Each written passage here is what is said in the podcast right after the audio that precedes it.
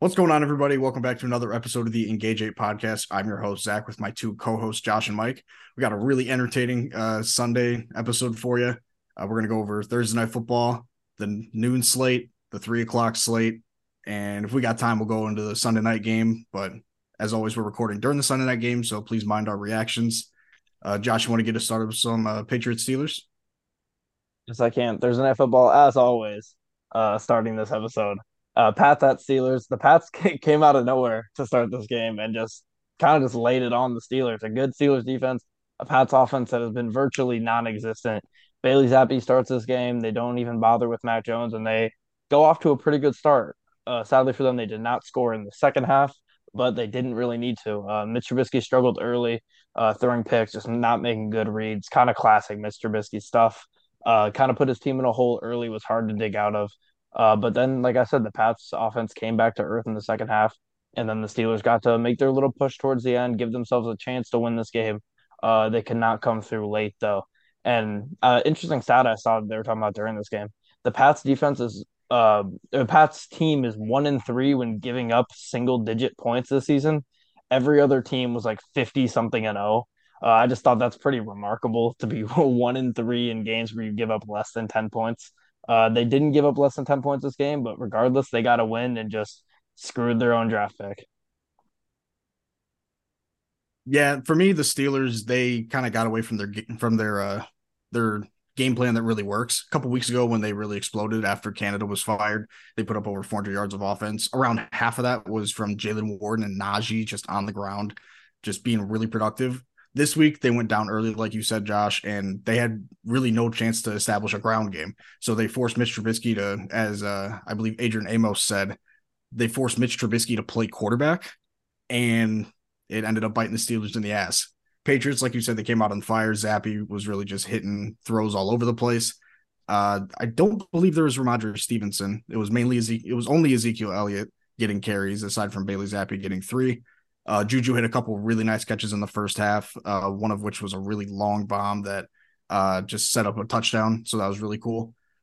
But like I said, the Steelers they they're going to start to fall out of the playoff race. I believe there's 11 teams at seven and six or better as of now in the AFC, and if their offense is going to be this inconsistent, they're not making the postseason.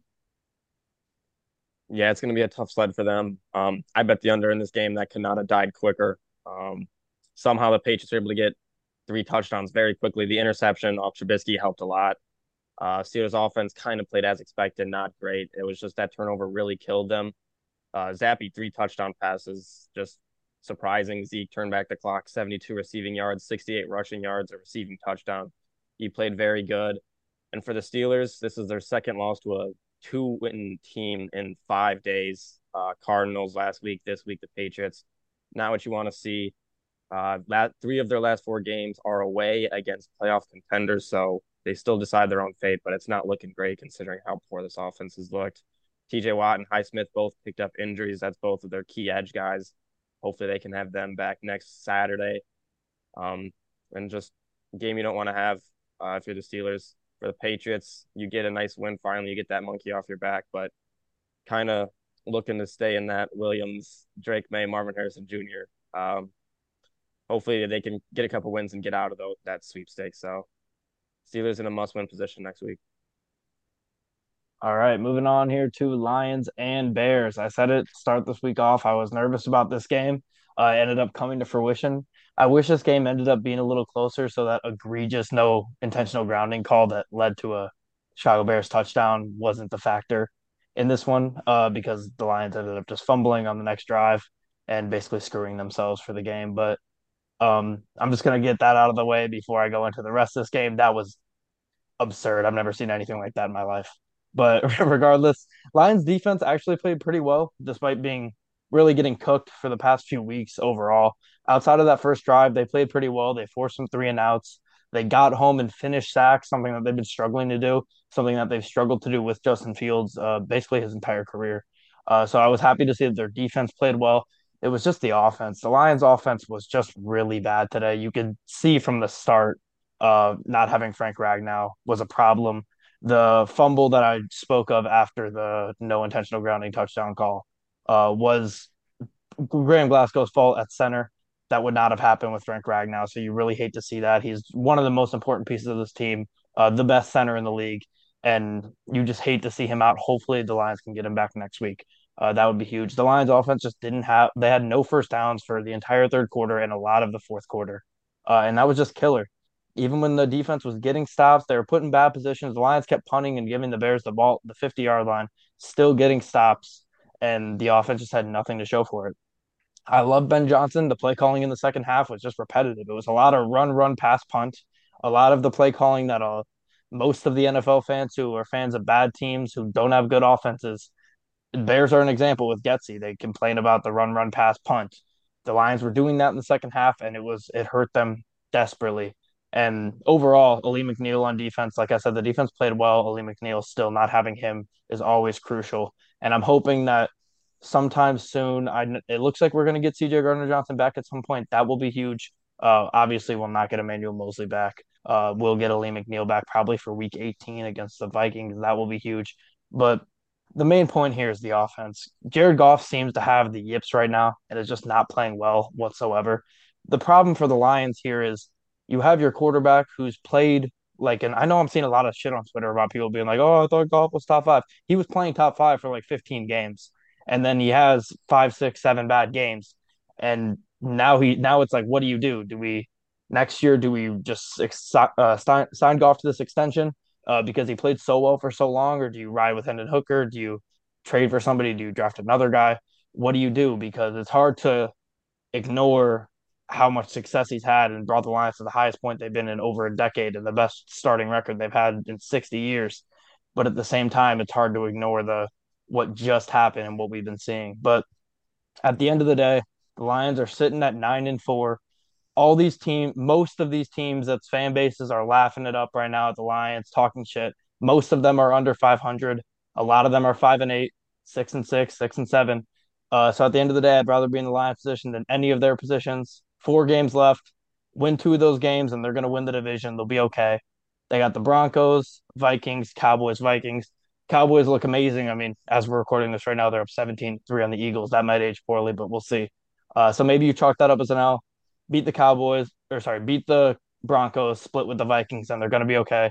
So at the end of the day, Lions fans, everybody, let's just calm down. There's some obvious concerns, but sitting at nine and four, we cannot concern ourselves with the opinions of the five and eight teams.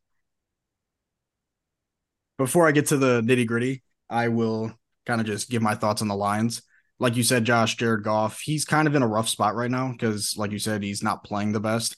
Uh, like you said, uh, end of last year, first half of this year, he was phenomenal.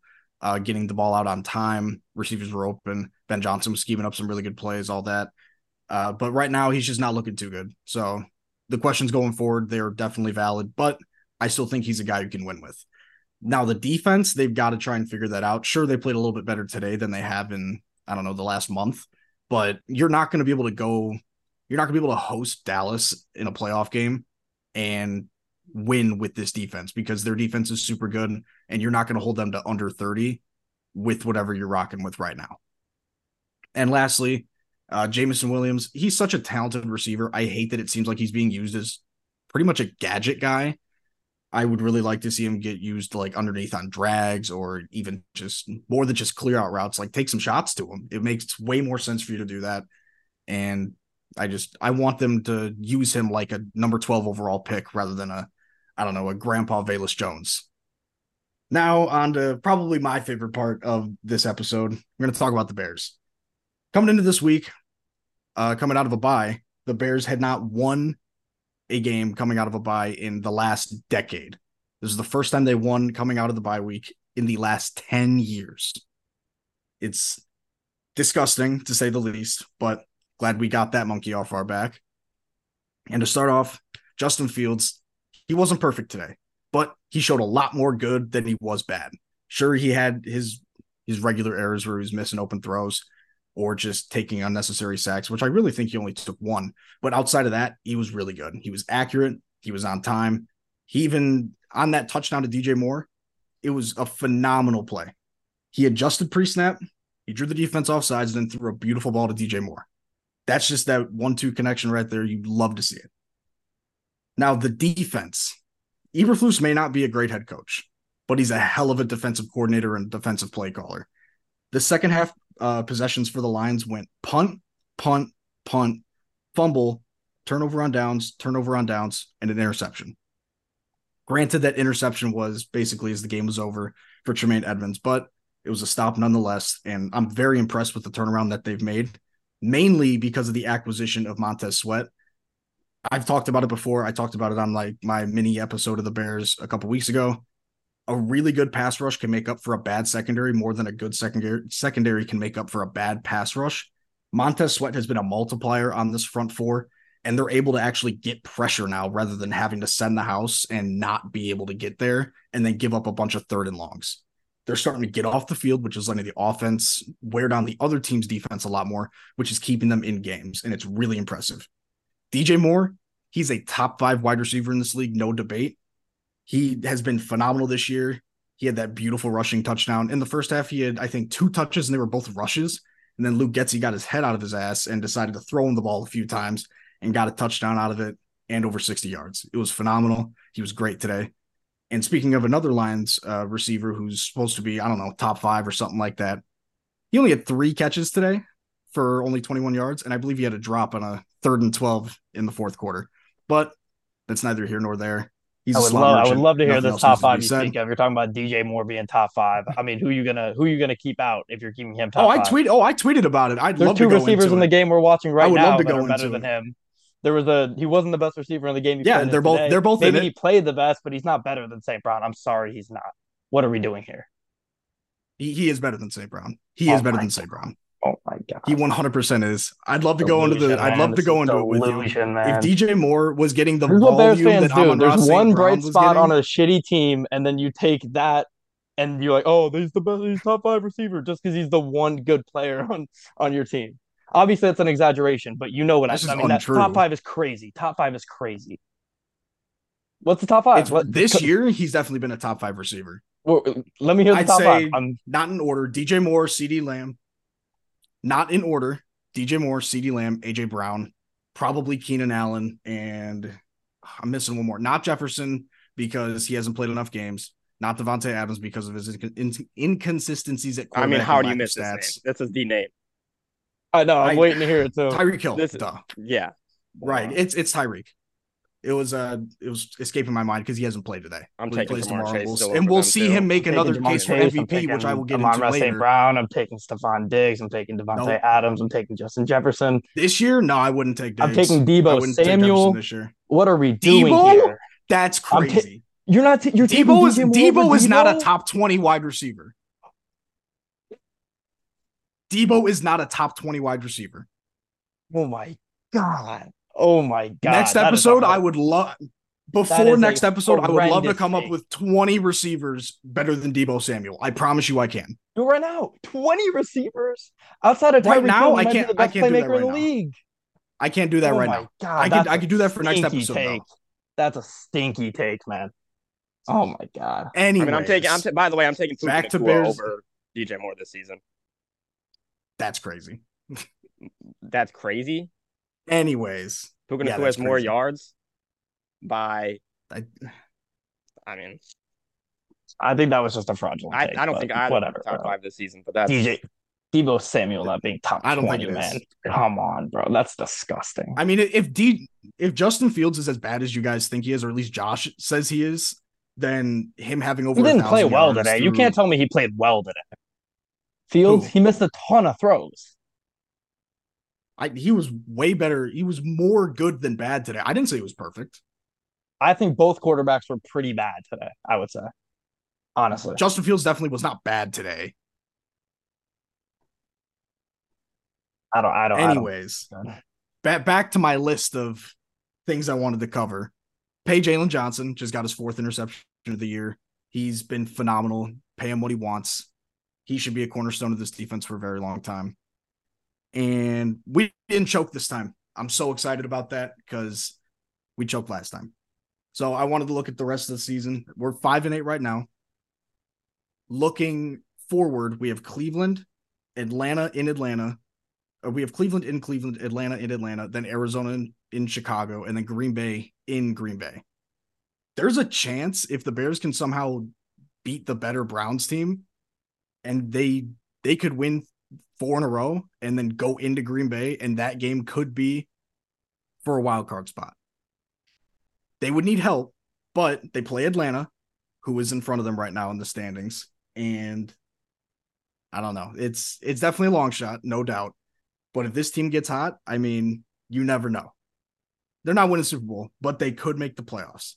And how poetic would it be if with after the way the season started with the Packers whooping on the Bears after an offseason of hype, the Bears go into Green Bay and take a wild card spot from Green Bay in a crazy end of the season. I hope it goes down like it went down for the Lions last year, and you guys are in that spot, and then someone just rips it from you. I'd I'd be okay with that strictly because the Bears did everything they could do.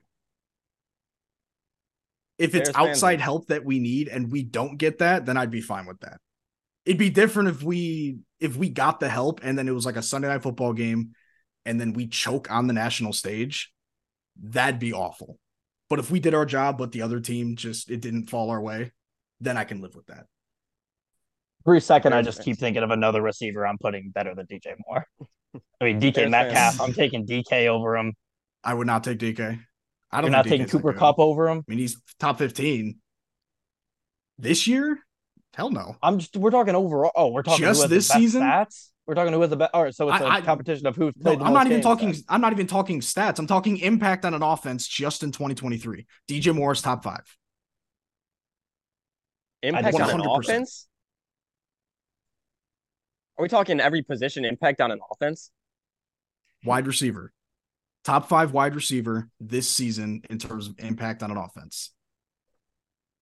I don't know about that. Um, give me DJ that Moore scenario. Has made crazy catches in situations that he probably shouldn't be. Okay, so was Courtland Sutton. So that's the mark of how you're yeah. impact on offense if you make crazy catches. No, that's not it. It's not just that. I'm just using that as an example if you don't think he's been a phenomenal receiver and an incredible impact for this Bears offense, you haven't been watching. No yeah, one said that. that. Yeah, no, one, no said, one said that. that. He's up there with the best of the best in terms of impact on an offense at the wide receiver position this year. That just sounds like a very specific. How can I form it where DJ Moore isn't outside of the top 10? Well, obviously, like just talent wise in the NFL, he's probably not top 10 because there's guys like Jefferson, Kupp, Davante, fucking AJ Brown, Amon-Ra St. Brown. No, not him. Man, man, man. I, I don't see it. I really don't. He just gets hella targets and hella catches and then just. Is that not impact on it all? Not really. Like he doesn't draw the defense. he's just sitting in the middle of the defense because he's sitting in the slot. Targets okay, so you're saying Kelce too then? Kelce's impact on the offense isn't great because he just finds the open yeah, zone. Yeah, yeah. Kelce just finds finds where he can get catches. That's not impact on an offense, though. That's not what That's I said. Ridiculous. But that's ridiculous. Bro. I wouldn't. I, I don't think Amon Ra is better than DJ Moore, talent wise or impact on an offense. Just because completely you disagree. But... Just because you gather a million targets doesn't mean you're impactful for a team. Yeah, it you just have be... to make highlight catches. Does, you don't have to have production. It's just highlight catches. Amon, I mean, you were on here like two episodes ago saying how he gets 12 catches a game and 140 yards and a, and a touchdown, and that's not production and impact on an offense. What it's obvious. That, obviously, it's production and it's an impact, but I think DJ Moore's impact is just better. I, I think, especially given what the Bears were is, last year, the jump that they've made with DJ Moore in the offense is insane. I, I think you're taking Their this as there's no one else year. on the offense, so he has to be the impact. I think that's how you're framing this. What do you mean? Explain that. Is that he's the only form of great production on the offense, so he has the biggest impact. Amon Ra or DJ? DJ. Okay. That's how I think you're framing this because Amon Ra has other guys who like Jahmyr Gibbs and Montgomery and LaPorta who are a huge impact on the offense. And who does DJ Moore have? Nobody, exactly. So he, he, he has to legs. be the impact. He's yeah, and, the, and the Bears still move the ball despite the terrible play calling. He makes plays when they need to be made. And when Amon Ra didn't have anybody, when Swift was hurt, and when TJ Hockenson wasn't having the great production, and he was still getting 12 catches. That's was he though? Yes, he was. More than the end of his than two years year? ago, was he? the end of his rookie year and What year was that? last Was that season, 2020 or 2021? 2021? Yeah, 2021, I think. Yeah, 20. Yeah, This is only his 2021. third year in the league. It's his third year in the league. Gross. But Yeah. he, he's still super, super good. I just think DJ is better. We're gonna have to agree to disagree. I mean, Mike, you got anything to say? I realized That- that, you that- haven't that's had completely your- fair. Yeah, I, mean, I never got my thoughts on this game. Um, um, I'll make it quick. Uh, if the scenario of Packers Bears happens in the last week of the season, give me the Packers by a thousand. Um, Mhm. Bears look like the better football team today, though. Uh, Lions defense just not good. If they go to the playoffs, which I expect them to, I don't see them winning a playoff game if this defense continues to play how it is. Uh, Goff has his struggles again. Doesn't really seem like an NFC North type quarterback. He's got to be better in the cold in those outdoor situations, and that's kind of just the staple of NFC football. But I guess there's two indoor stadiums in the NFC North, so it's not as important. Bears defense these last About to be weeks has been three. great. Yeah, about to be three Arlington. Yeah, in Um, like six or seven years. Yeah, just big game from the Bears defense. Sweat seems to be worth the pick at, apparently at this point. Uh, we'll see how that continues to go for him. Yeah, Goff's got to be better. Uh, the offense has to be better. If the Lions draw, regardless of what happens in these next two games, if the Lions draw a home game against Minnesota in the first round, I think they're going to win a playoff game. But I think they would probably. Uh, I mean, I'd be worried about Green Bay just because of how the last game went. Uh, I'd. I'm trying to think of who else would possibly be in that spot. The Rams. I'd be a little worried about the Rams, but Yeah, they got some firepower on their offense. They could keep up with you guys just points wise. I got two more things to add before uh before we go forward. Mhm. Uh Bedard got another apple, so that's good. And then how's that for some TikTok clips? Yeah, right. all right. Let's move on here. Bucks at Falcons. NFC South. It's all love, it's all love. yeah, of course, always, always. Uh not for the Bears though. But uh both both these offenses in this game struggled early. Uh it was pretty bleak to say the least to start this game. And then they both showed up in the fourth quarter and they played pretty good. Uh, the NFC uh, South now is we'll talk about the Saints a little later, but knotted at six and seven uh, for the top three spots. Um, it would be cool to see an under 500 team uh, make it in. I mean, all these teams are essentially playing for who's going to get their ass beat by the uh, whoever gets second in the NFC East. Uh, whether it's the Eagles or the Cowboys, uh, regardless, one of these teams getting their ass kicked. Drake London played really, really well. He had a huge impact on this offense. Um, the Falcons, on the other hand, uh, did not run the ball well on offense and did not defend the run well on defense. Uh, we said earlier this week their key to success is uh, establishing their run offense and shutting down the other team's run offense. They did neither of those today, which is just not a recipe for success for them. Uh, and Baker Mayfield has quietly had a pretty solid season uh, for the Bucks. It's going to be interesting to see what the Bucks do in the offseason. It kind of seems like Kyle Trask is never going to be an option. If he wasn't going to get it this year, he's not going to get it at all. So it'll be interesting to see if maybe they trade up, uh, try to get a QB. Maybe if the Bears decide they want to rock with Fields, maybe they try to make a move and try to get Caleb Williams, or maybe trade up into the top ten and take another quarterback. Or maybe they rock it out with Baker Mayfield one more year. We'll see. But uh, he's had a pretty good year. I wanted to give him his flowers there. Yeah, Baker's definitely had a really good year overall. I feel like today he wasn't like overwhelmingly good. He did enough to get his team the win. And like you said, this game was kind of boring to start out, but once that fourth quarter hit, these teams turned it on. They scored a few touchdowns. It was really entertaining. Uh, Desmond Ridder almost 350 yards passing, but almost feels like empty stats and a loss. Uh, Bijan just didn't get the proper workload on the ground. If you keep giving Bijan 10 or fewer carries in a game, you just don't want to win. He's so talented, and with their offensive line being quite underrated, I think we've the three of us have said on this podcast numerous times. It's just something you got to go back to it over and over again. Uh, Drake London had a career day, 10 catches for 172 yards. He was phenomenal. And of course, the one week that I'm facing Kyle Pitts in fantasy, he finds the end zone as well. Uh, Bijan got another five catches to add to his to make up 15 total touches for him. But the, the Falcons, they gotta they gotta find a way to just get more balanced on offense. You can't be asking Desmond Ridder to be throwing it 40 times if you want to have success. I mean, if Ridder's hot, then yeah, keep going with it. But Bijan is easily probably your best player on offense. And I feel like you just have to go to him way more than just 15 times in a game. Big win for the Buccaneers. Uh, Baker looked all right. 75 yard game winning drive, got the job done, found Cade Otton in the end zone for a big touchdown. Uh, Rachaad White again seems to kind of be a very good, solid back for this team. Could be the guy for a few years to come. Continues to make plays, looks great. And Antoine Winfield has just been so good for this Bucs defense. Uh, second defensive back since 2000 with at least three sacks, three forced fumbles, and three fumble recoveries for the um this defense. They've been great in the red zone. We've talked about that, but just get pretty good overall. Chris, it was Chris Godwin's day to day. He uh, led the bulk of the Bucs receiving work. Mike Evans was quiet. Um, surprising from him considering how great he's been all season. And would you put him above DJ Moore? I don't know, but Drake London, great game. Um, for had a lot of offensive production this year, a lot of impact on that offense. Yeah, he's made some impactful plays. Um, Drake London, it's nice to finally see these Falcons top picks get their chances. Uh, they've been used their top picks on offensive weapons and haven't made them a priority to get them the ball. Saw Pitt get touched on today. London, 10 catches. Wasn't Bijan's day, but big win for the Bucks. Um, I think with this win, I think at this point I put them to be my division winner at this point for this NFC South. Yeah, it's going to be tough. Uh, but might as well skip ahead a little bit and just do the other NFC South game here really quickly. Uh, Panthers and Saints.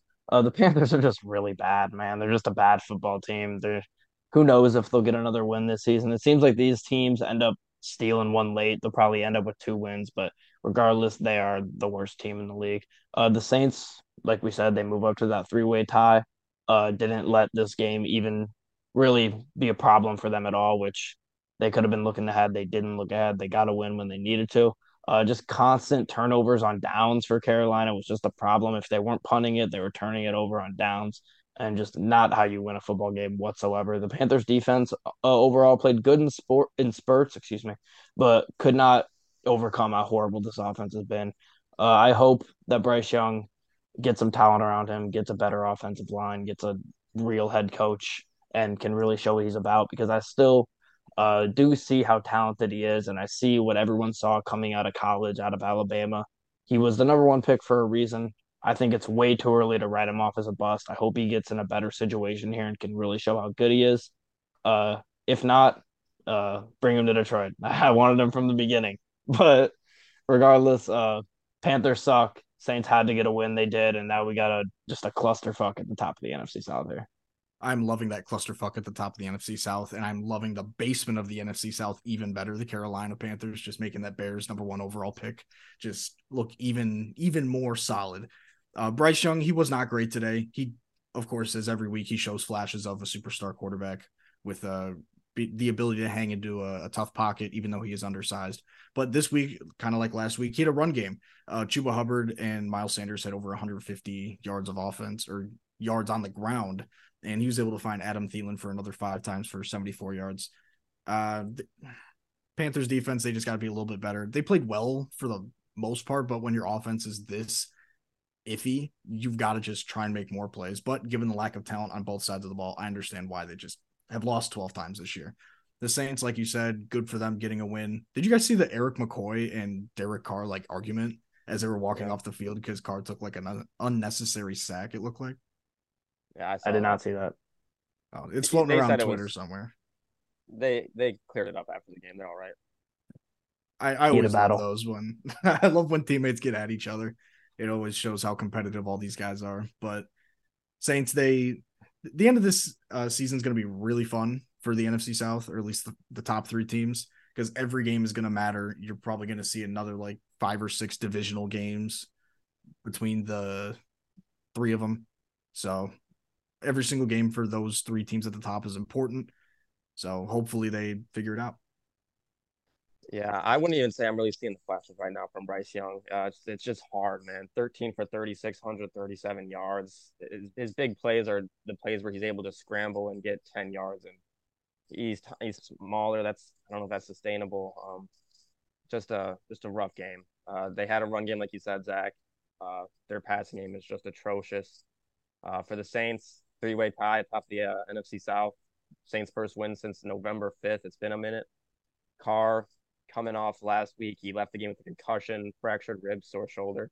At what point do you just stay out, man? Just sometimes you're not helping your team. You're playing hurt. You're not doing much. 37 passing yards through three plus quarters. Luckily for him, he inflated his stats at the end of that game 18 for 2,619 yards. Just, I mean, you're just hurt, man. Let Jameis go out there, get a week, just take a week off. Uh, Jimmy Graham's touchdown, turn back the clock again. He likes to do that. And the Saints defense, four sacks, four tackles for loss. Um, Saints did what they had to do, didn't look past them, got the win.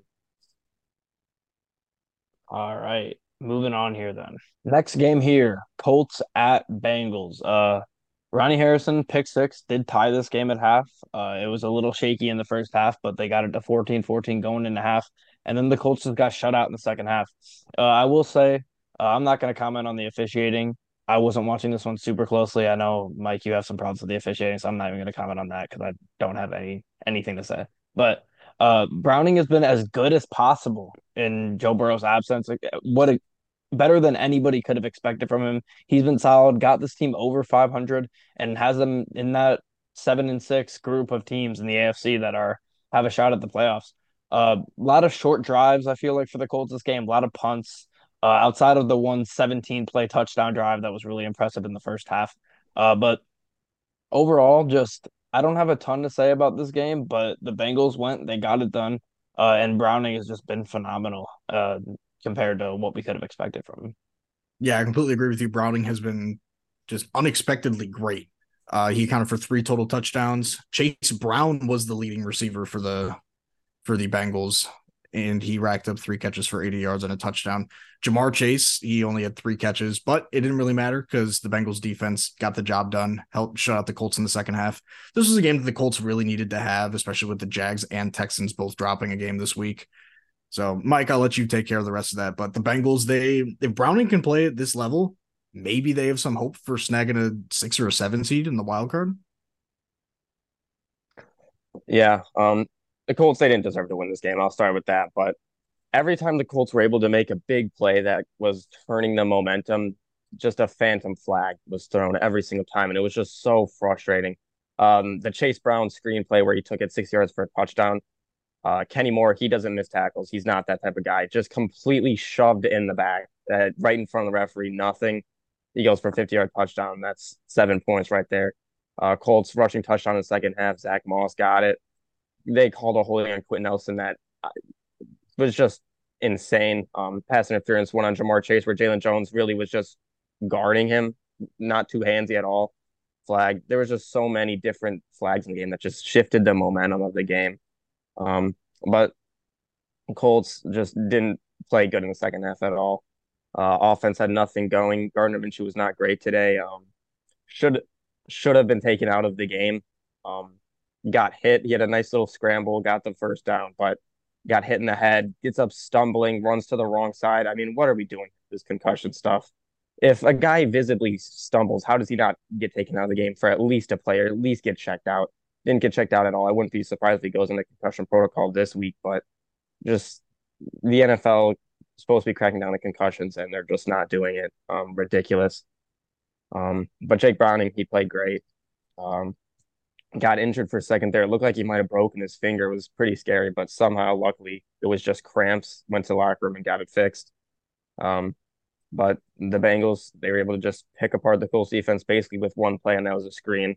Uh, 150 yards off of just like three separate screen plays, basically. Um, it's not a good game for this defense.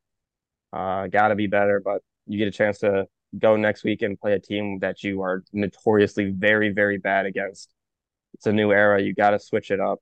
Um, find ways to win games like this. So, big game next week. It's basically a playoff game uh, going against the Steelers. For the Bengals, they're in the playoff run, and if Jake Browning like this, they can they can find their way into the playoffs. Kind of building off of your point about the Minshew concussion, don't they have someone like upstairs looking for guys like stumbling around? How do you miss that? They're supposed to, but that's just uh, crazy. Like if that's your only job, how are you missing a guy like drunkenly stepping out of a car trying to walk to his front door. I, I mean, when he got up, literally, like, I, I just they they're supposed to stop play and be like, "Hey, get this dude checked out." One eye's looking this way, the other one's looking straight ahead. You got to get him checked. But yeah, and after that play, his play got a lot worse than it was before that play. So just completely switched up from how I was going. After that, I don't think we scored. So I don't know a lot of inconsistencies with the concussion protocol. We've known that for a long time now. Yeah. but we can move on here. Before we move on, uh, Zach, did you switch the spelling of your name? Did I? Anyways, moving on here. Jags. Ah, that's on me. Uh, a lot of a lot of I just wanted to let you know in like a semi smooth way, but whatever. Um, Jags at Browns. Uh, a lot of mistakes for Trevor Lawrence here in this game. Uh, we didn't think he was going to play. Uh, none. Of, I mean, I think I think we can all say on Tuesday when we recorded our preview pod, we all assumed he wasn't going to play. I think we all went Browns on that one, right? I'm pretty sure we all went Browns. Um, Believe it or not, I don't have it pulled up right now. I will pull it up. I'm almost positive we all went Browns on that one. Uh, we all went Trevor Cleveland, Lawrence- yeah. yeah, assuming he wasn't going to play, he ended up playing. We all ended up being correct anyways. Just nice to stumble into one, a W once in a while. But I don't know, man. Joe Joe Flacco's pretty good. Like that guy. I know, say elite. Oh my God, Flacco has been fantastic for this Browns team, and he's going to play in a playoff game. I you love to see it. It would be poetic for him to go and beat the Ravens. Could you imagine? oh my god, I need Could you that. imagine? That would be That's must see. TV. It is. Uh, I'm not sure how it looks after this uh three o'clock slate of games, but I know after the noon slate, all three AFC North teams were in the, or all four AFC North teams were in the playoff. The wild card Colts was. Browns. Colts are in now. Okay, so prob- I'm guessing the Steelers got the boot. I, I don't, I'll take a look. but Uh, Bengals It's have not- the boot, I- I'm pretty sure, right now. they did. How? Mhm. I mean, Uh, they have the conference tiebreaker over. Conference record goes by conference, Oh, it's not. It's yeah, not head to head. conference record. Well, I mean, we have the tiebreaker on um Yeah, the yeah, Texans. It's it's a cluster right now. down there. Yeah. So I think there's hold on, I wrote it down here somewhere. Yeah, there's six, seven, and six teams in the AFC uh right now and three, eight, and five teams. So we have no idea who's gonna be in the playoffs with four weeks to go here. But back to this game here. The Jags defense has kind of come back to earth in the past few weeks. They were phenomenal in the first half of the season. Past three, four weeks, they have not been. Uh, they didn't play well today whatsoever. The Jags couldn't run the ball, which is a problem for them, of course, especially when you got Trevor Lawrence given back there. But regardless, the Browns get a huge win, put themselves in that eight and five category. With the they're one of the three eight and five teams right now, and I am completely rooting to see Joe Flacco in a playoff game, and I would love to see him win one. Yeah, I mean, you kind of stole the words out of my mouth. Cleveland, they needed this win and they got it. This is a huge, huge step forward for them, and especially Joe Flacco threw for over 300 yards and three touchdowns. But on the other side, Trevor Lawrence, he just didn't look healthy. Not that he shouldn't have been out there. He made some of his normal throws, but he just wasn't himself in the pocket. At like you said, he was gimping around. He wasn't able to move, uh, like when he faced pressure a few times, and I he just wasn't himself. Evan Engram found the end zone twice on 11 catches for 95 yards, so career day for him. Calvin Ridley, in the absence of Christian Kirk, because he was on the IR after last week's game, only four catches. He had like a bunch of targets, like 10 or 12 targets or something like that. Just couldn't connect. It didn't seem like uh, Etienne was, he started off the season really strong, but he's just not getting that burst that he had in the first half of the year. So if the Jags want to have any sort of playoff success, they're going to have to try and figure out how to get him more involved or just get him going a lot sooner. But yeah, good for Cleveland. We need a Joe Flacco Baltimore Ravens playoff game. Saturday night, wild card weekend, that would be just pure storytelling. Yeah, I don't care what anyone says. Trevor Lawrence should not have played this game. Um, high ankle sprain. Just give him a week off to rest it at least, at, le- at least a week. We saw the Bengals play Joe Burrow possibly with an injury, and look at him now. His season's over. Luckily, Jake Browning has stepped in and been incredible for him. But you have to take care of your quarterback. That should be your number one priority is health. Um, and like you said, Zach, Evan Engram, great game. I was hoping for more Ridley, but Trevor Lawrence just looked off. A couple bad throws, bad interceptions. Um, and the Browns, they were able to capitalize. Flacco turned back the clock, looked pretty elite out there. Massive game from Njoku. Um, six catches, 91 yards, two touchdowns. He played great. 389 yards of total offense for the Browns. And in his two starts this year, Flacco, 565 yards and five touchdowns. Um, just he's got this Browns offense going, and probably, in my opinion, so far, it's looked better than the Deshaun Watson offense. Um, and at the start of the season, they had Nick Chubb there, so Flacco has this offense humming. And just note, I mean, this is a little off topic, but they we're starting both Monday Night Football games at the exact same time tomorrow. It's perfect for me because I have Aaron Jones and Tyjae Spears in fantasy. I need to know if if Aaron Jones is playing because I'm fighting for my playoff life here. Yeah, I, got it. I'm waiting on Aaron Jones as well, but I'm realizing now that I don't have a backup. I just kind of assumed he was playing, but I thought he was too. I've seen multiple reports of him just probably go, being good to go, but who knows? I didn't think there was any chance he wasn't, but now that you say that, that doesn't make me feel good at all. But uh, regardless, you move on here. Uh, Texans at Jets. Uh, only punts in the first half of this game. Classic Big Ten football. You love to see it. What are we fist bumping for? Oh no punts. Oh yeah, yeah. Let's go punts. But um, oh. CJ Stroud is in concussion protocol, uh, so that's a problem. Obviously, it sucks to see. It. it sucks to see it. He's been so so good uh this season. Tough drop from CD there, um, but Zach Wilson played his ass off today against a defense that's been playing really, really good in the Texans. Uh, and he had the Jets had 30 points in the second half. That is just ridiculous for a team that has struggled to put up any points whatsoever. 30 points in the second half was phenomenal. Um, I'm not super su- surprised by the CJ Stroud struggles in this game. Just this Jets defense is so good. Maybe I know the Browns defense has been crowned for like since like week five five's best defense in the league. I don't think it's crazy to say that it might be the Jets. Um, they've been just shutting down teams. Uh, they shut down CJ Stroud today for the most part. And yeah, this AFC playoff race. I mean, we got another seven and six team. Seems like every game we're going to be talking about today, we're going to have a seven and six team. But we got another one here in the Texans, and I don't know. Do we want to do a a quick check in of a, a prediction of which one of these seven and six teams, or how many are going to make it? There's what two of these seven and six teams. I'm gonna say. I'm gonna say. Broncos. Broncos and Bills, maybe. I don't know who do the Bills. I don't know. Broncos Texans. I'm gonna say Broncos Texans. I, I think that's a solid prediction. Depends on what Jake Browning we see the Bengals have been really solid defensively the last few weeks, and Ja'Marr Chase is Ja'Marr Chase. So we we could see the Bengals really sneak in, but Buffalo, I don't like what I've seen from them. They've been really inconsistent on both sides of the ball. We'll get to what they did today later, but they don't feel like a seven and six team. At times they look way worse, but at other times Josh Allen is just being one of the best quarterbacks in the league, and they look way better than seven and six. But I, I think Broncos and Texans are a safe bet. I don't have everybody's schedule out in front of me, but yeah, that was my problem too. I didn't want to just. Pull. I know the Bills I, have a tough one. I know that's all I know. Right. If I had to guess, I think it's gonna. I don't think the Colts do it. Unfortunately, Steelers their offense just sucks. I don't think so. Unless Cleveland just drops a few games, they'll probably stay in, even though they're eight and five.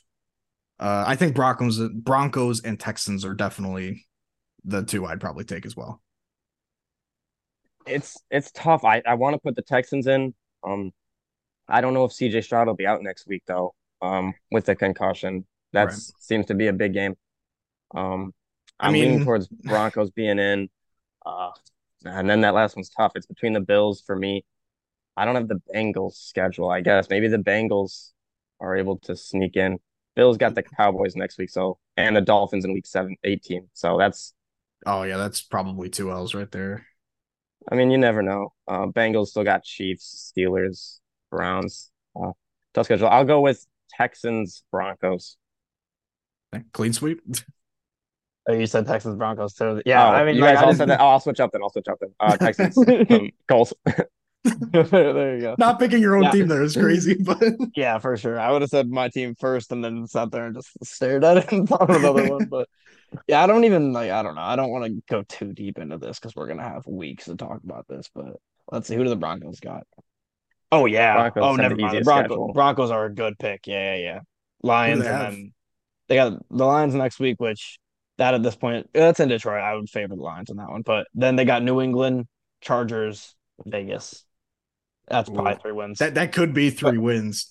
Especially if Herbert's hurt. If Herbert's right. hurt, yes, I keep forgetting about his injury. But Texans got Titans twice, Browns, Colts. You got Titans twice. Yeah, next week though, but I don't like that game if CJ Stroud's out.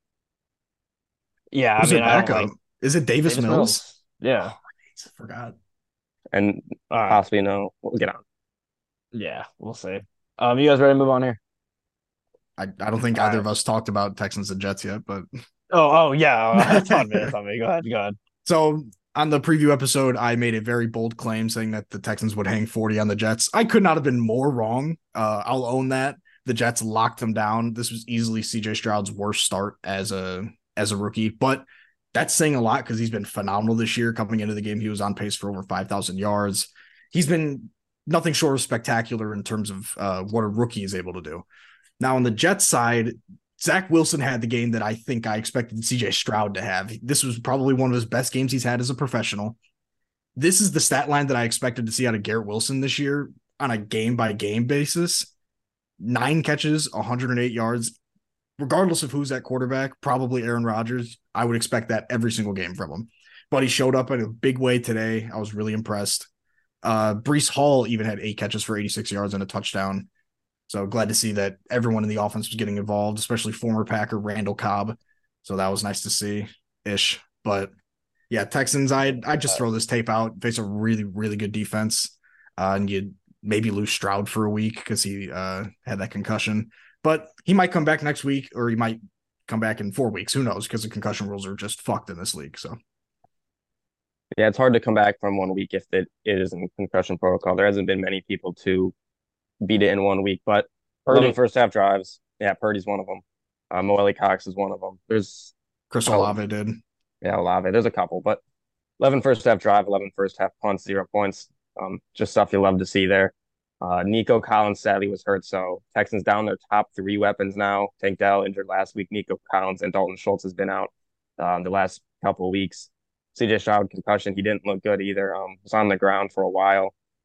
Uh, hopefully he, I mean, just take a week off, get right. You don't want to get that concussion even worse. We saw, um, sadly with Hayden Hurst, what's going on with him. Hope he's okay. Um, but this Jets defense is just legit. They're top three, top five. Um, and we saw again that they shouldn't have benched Zach Wilson. Just let him fight through the struggles. He's still young. Um, and the other options just aren't good at all. Um, but great game for that defense. Won them it. Uh, nice to see. Uh, Aaron Rodgers is still not coming back.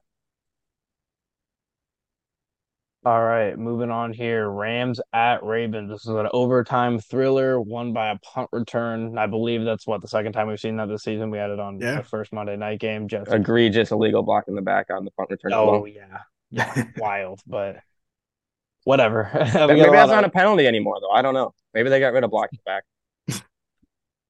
yeah, it's uh, a lot, a lot of, a lot of judgment calls. I don't want to get too deep into this, uh, but it feels like this year more than ever it's been a lot of what the fuck is a hold? Because sometimes they're like, oh, we'll call it every time it's a wrap. And then you'll see an edge rusher get completely wrapped around, no call. So it's it seems like okay, we're just gonna call like it feels very subjective depending on the officiating crew. Yeah, it feels like they're just tossed like two or three random ones in there because there's holds like every two plays. It seems like so I mean, I, mean, I guess you can't get, do that because then nothing would get done. You'd have five hour yeah. games. yeah, you can't. I know you can't call it every time, but there's some that's like man, like bear hugs, like even like Hutch gets spin happy, so that he falls into that a lot. But at the same time, you spin, you still can't get wrapped. You get wrapped, it's a hole. Like whoever your left tackle is, just completely withholding. Yeah, I don't know who. I don't, I don't know. If it wasn't a bear, I, would say yeah, that's a penalty. But considering it was one of my guys, ah, he boxed them up, aged him. Regardless, I don't want to get too deep into this. I can talk about this all day. But anyways, both uh this Rams Rams Ravens game, uh both offenses played really really well this game. They kept matching each other. It seemed like whenever one got a touchdown, the other one did. Whenever one got a field goal, the other one did. When whenever one punted, the other one did. It just happened basically all game. Led for a really, really good game. One of the most, probably the most entertaining game all day here. Uh, neither team though showed up in OT. They matched each other with punts, and it just happened to be that the Ravens got lucky, like you said, Mike missed calling that block in the back. They got lucky and they uh, capitalized on it. It would have been a nice win for the Rams to get one here, uh, but they are just showing week after week how well coached they are and how good of a team they are. I mean, you can go back and look at I don't know what number episode it is. Whenever we covered the West, maybe three, two or three. I don't know. That sounds like three. episode three, I believe. Yeah, I think it was three. We went pretty in on the Rams, saying how this is one of the least talented teams in the NFC for sure. How the Cardinals could finish above them, and then all of a sudden they're in the playoff race here, and their team didn't change too much. I mean, obviously you get the resurg- uh, resurgence of Puka Nacua, which nobody could have predicted, but regardless, and Kyren Williams, but regardless, how they're playing this year shows how well coached they are. Shout out to Sean McVay. Uh, I would love to see this team play in the playoffs, and we mentioned it last week. Lions, Matt Stafford. It's possible. I don't really want that matchup, but it would it would be cool. That would be awesome. That'd be great. But uh, on the Ravens side, it feels like Keaton Mitchell is kind of taking over the backfield. I don't know if it was just the the pass happy game plan and they were just confident in his uh, receiving ability, but it seemed like he was out snapping Gus Edwards for a majority of the game. Lamar was a little inefficient in terms of completions and attempts, but he still amassed 300 over 300 yards and three touchdowns. Odell Beckham had that beautiful touchdown catch. I believe it was 46 yards. He was tracking the ball over his shoulders. It was it was phenomenal. It looked like Giants OBJ for a second there. It was great. But uh, like you said on the on the Ram side, Josh, um, they just they have firepower. They can keep up with almost any team. This Ravens defense has been really good. They got a lot of talent in a lot of places. Unfortunately, they lost Kyle Hamilton partway through the game, and he's gonna go uh, get an MRI tomorrow. I believe I saw Shefty tweet. But even without him, they've got a lot of big names back there and a lot of talent. And this Rams offense just did not care. Stafford almost got 300 yards, three touchdowns. Kyren Williams, another 100 yard day on the ground with 20 plus carries. He continues to be an insane factor into this Rams offense, really helping out Matthew Stafford.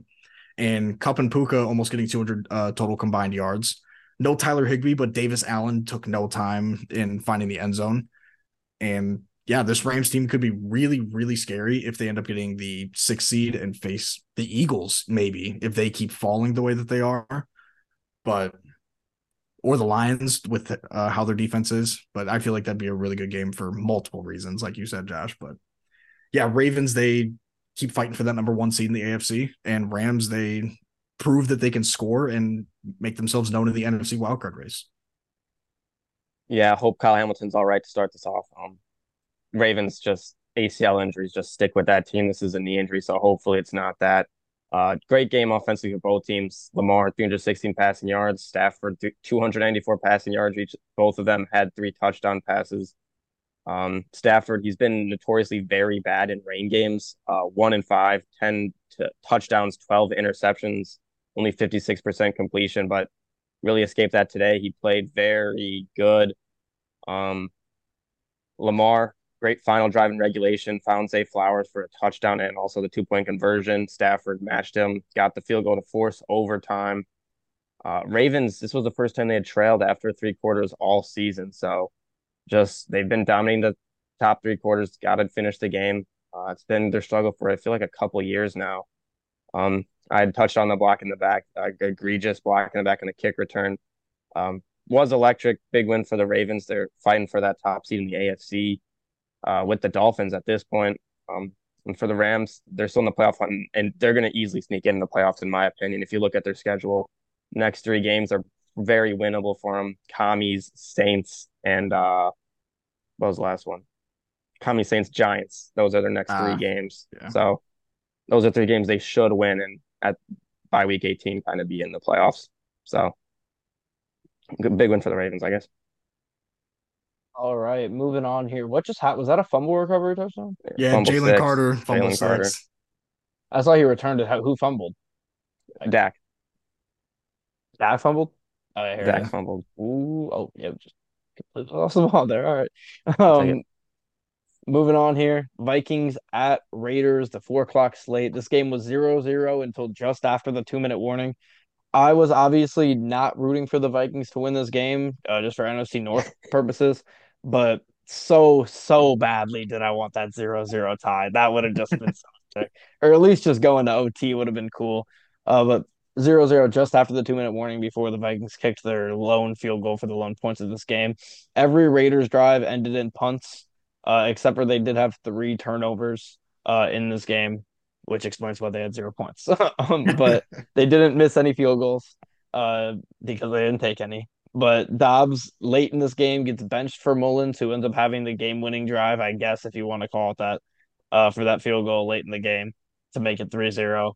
He gets benched. He also gave Justin Jefferson literally the definition of a hospital ball, uh, as they call it in the business. I, th- I think the hospital, uh, Jefferson going to the hospital was just for precautionary reasons. I don't think it was. Like, it was a chest injury, so yeah, they kind of yeah, have yeah. to. Yeah, but re- regardless, that was just horrible. You hate to see it. And Justin Jefferson's first game back, Um, he gets hurt in a ball that was really just not his fault. It was completely on Dobbs. And I don't know if maybe that plays into the reason why he gets benched late in this game. It's hard. I it's hard not to be like, okay, yeah, this guy came in, nobody really has a big connection to him. We get our best receiver back, and then he puts him in a spot where he's absolutely fucked and hurts our best player. It's hard not to be like, yeah, mm, okay, bro, and get, have a little spite towards him. So maybe that went into the decision, or maybe it's the fact that they had zero points.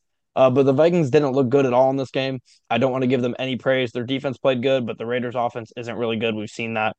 Um, I will give praise though to the Raiders' defense. They've been playing super, super well ever since McDaniels got fired. Uh, so shout out to them. This Vikings offense hasn't been great either, but they did shut them down.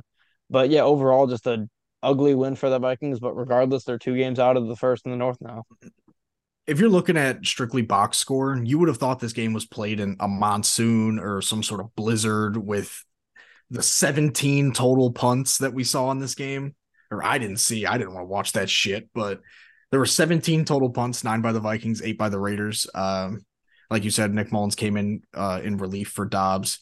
There was really no run game coming in for the Raiders, but Mattison did get like six and a half yards to carry uh, for the Vikings. Uh, like you said, Jefferson left early with that injury. Hockenson really didn't have that great of a game while he was gone, but part of that could have been due to Nick Mullens just not having the connection with him that Dobbs did while Jefferson was out. This is the second straight week that the Vikings offense has looked really, really, really bad against teams that you might not think are just going to stuff you on defense. The Raiders and Bears are not known for having a stifling defense this entire year, but they're holding the Vikings to a total of 13 points over the last two games, which is not a good look at all. But for the Vikings, they get a win. No matter how ugly it is, it's kind of just survive and advance at this point. Because if you're fighting for a wild card spot, you get into the playoffs, you get Jefferson healthy. If he even wants to come back and play with Dobbs, who knows? But you get healthy, you just hope Flores gets some stuff cooked up for a potentially juicy um, first round matchup against the two seed or th- three seed probably in the NFC, and maybe you come out with a win, make some noise. Yeah, this game made my eyes hurt a little bit, but I loved it again. Another low scoring game. Um, it was the first time since October of 1988 that two games were scoreless at halftime on the same day. So that's that's just football, baby. Um, this game was scoreless entering the fourth. yeah, this game was scoreless. Uh, for the entering the fourth quarter for the first time since week 17 of 2017. Uh, that game was Cowboys Eagles. So that game's going on right now. It's not 0 0, so that will not happen again. Um, lowest scoring NFL game in 16 years. Um, it's been a long time. I was a 2-0 game would have been a lot cooler, but I'll take 3-0 anytime I can get it. Electric. Um, the Raiders uh, seems like their honeymoon era in this interim from AP just isn't going as planned anymore. They're struggling. Uh, it's a supposed to be a players led team. Uh, doesn't really seem like it's going great. Uh, Davante Adams, I think, left the locker room early before any media could even get in. He seems to be pretty pissed off, and this team's just not playing great at this point. Josh Jacobs got hurt, knee injury. That's um, hopefully he can be okay to come back next week. He wasn't playing great. Um, but yeah, Vikings, you got to find ways to win games, and they did. Three nothing. It's a one score game. They've been pretty good at one score games under Kevin O'Connell, and they get it done again. Uh, and that was just the definition of a hospital ball, and it was a hospital ball. He went to the hospital, so hopefully Jefferson's okay and doesn't miss any more time. He, it'll be it'll be interesting to see. Um, big win for the Vikings, though.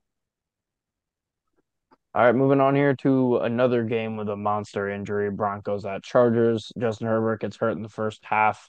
Uh, I don't. What was it? Was it a fra- Was it like an index finger fracture? It was. His, he was fractured that... his right index finger. Okay, yeah. So obviously, for a right right-handed quarterback, very very important. Thank you for showing us the the graphics there, Mike. Is that what it looks like? That's that, crazy. Right index. That finger. is what we. That's what we call an index finger in the in the game. But regardless, yeah, you want to show us how it would affect affect a throw? See, when you have really a, know, when you it, have a football, it, it, like you grab it on the side like this.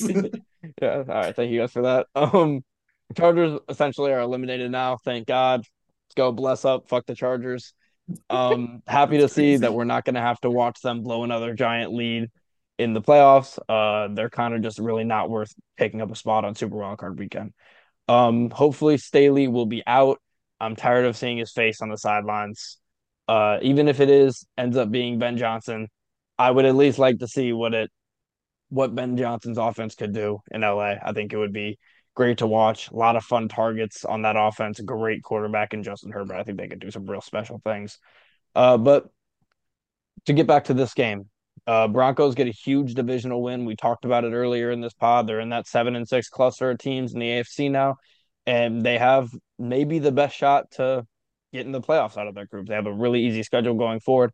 If they can manage to go get a win in Detroit on Saturday night next week, that will put them in a position where it's hard to imagine that they don't make the playoffs. Uh, their defense was playing well in the short time that Herbert was in the game, and they obviously played really, really well when Easton Stick was in the game. But overall, Sean Payton has completely turned this team around. And could you imagine if you told us week six that the Broncos were going to be a playoff favorite in week Not 14? even then, after they gave up 70, if you would have told us that. Yeah. Just insane. Look at them. There was a lot. I mean, how the Jets much game. exactly? How much talk was there about Sean Payton and Russell Wilson? My God. and it has gone radio silent. No one says a word about it. And they're playing really good football, and I'm rooting for them because I like Sean Payton. I don't really have an opinion on Russ, but I'm rooting for a, a giant midseason comeback whenever I can. So, uh, and I'm rooting for anybody who plays the Chargers. Wow. Well, I didn't know this until like looking it up not even like 15 minutes ago. The Broncos are one game behind Kansas City for the AFC West, which is Wow. absurd to think about. That's just with them, crazy. right? Yeah, they split. I believe. Yeah, the Broncos won the one on. uh I think they won the Sunday one. The Chiefs won the Thursday night football one, unless they played both times on Thursday. But Either way, Russ looked pretty solid. Javonte Williams was also really solid on the ground. Courtland Sutton, another phenomenal catch. He seems to do at least one or two of these every week. So he's going to have a hell of an end of season highlight reel. Uh, Easton Stick, he had a crazy throw to Quentin Johnston as well. And obviously, Quentin Johnston was able to haul it in because he wasn't using his hands, he used his chest. So he's never beating the the hands cat the lack of hands catching allegations anytime soon. Austin Ekeler actually found a decent bit of daylight in the run game. He averaged uh, just over five yards a carry, found the end zone as well. But he also caught five passes for 49 yards to bring his total to exactly 100 yards on the day on 15 touches. So Ekeler, I don't know what to feel about him anymore. I feel like uh, I, I saw this one TikTok saying that pe- the fantasy football players are kind of ruining our perspective on like fantasy running backs or just running backs in the NFL because of fantasy. And Ekeler is a prime example of that. If you just take out all the fantasy football, he's a 5'10 wide receiver who lines up in the backfield. That that's honestly exactly what he is. He's not an outstanding runner. His, the bulk of his highlights are just crazy, like run after catch out of the backfield or even just next to the tackle in the slot, if you want to call it that. But he's he's nothing special. So You're talking about you're talking about Ekeler. Ekeler, yeah. He is built like a linebacker though, and in his great seasons, like last year, he was breaking tackles and, Yeah, but he's doing he's a hard like, guy to bring down. Well, yeah, because he's just so low to the ground. He's got broad shoulders. Like he's Low to the ground. It's a funny I way mean- to call someone short. but I mean, Keenan Allen, he was uh he wasn't quiet today. He just didn't have a any crazy like impactful uh plays. But yeah, Chargers, we hate you. Um, all due respect, and your seven fans out there, including that one planted one from that Sunday night game uh, a month or so ago. But yeah, Um, yeah. Sorry. Um, just uh, big game from the. I don't hate the Chargers, by the way. I actually really like the Chargers. I just absolutely hate Brandon Staley at this point. Um, Staley is Staley. I just I can't get behind it. Um, Herbert sad injury to the finger. Uh, could be season ending. Easton Stick is their backup, not the hockey stick. Uh, it's actually his name, Easton Stick. Um, uh, just the Chargers just need to fire Staley. Herbert was sacked four times in the game while he was playing, hit six times. This Broncos pass rush continues to heat up. Their secondary has already been playing very good football recently. Um, Broncos, they're they're kind of they're one of the scariest teams to play right now. Um, if Russ Wilson can just uh, limit the turnovers, uh, continue to just get touchdowns, score points. Uh, Javonte Williams finally found the end zone. It had been since like December of 2021 or something ridiculous. It's been a long time. um, but only a game back from the Chiefs.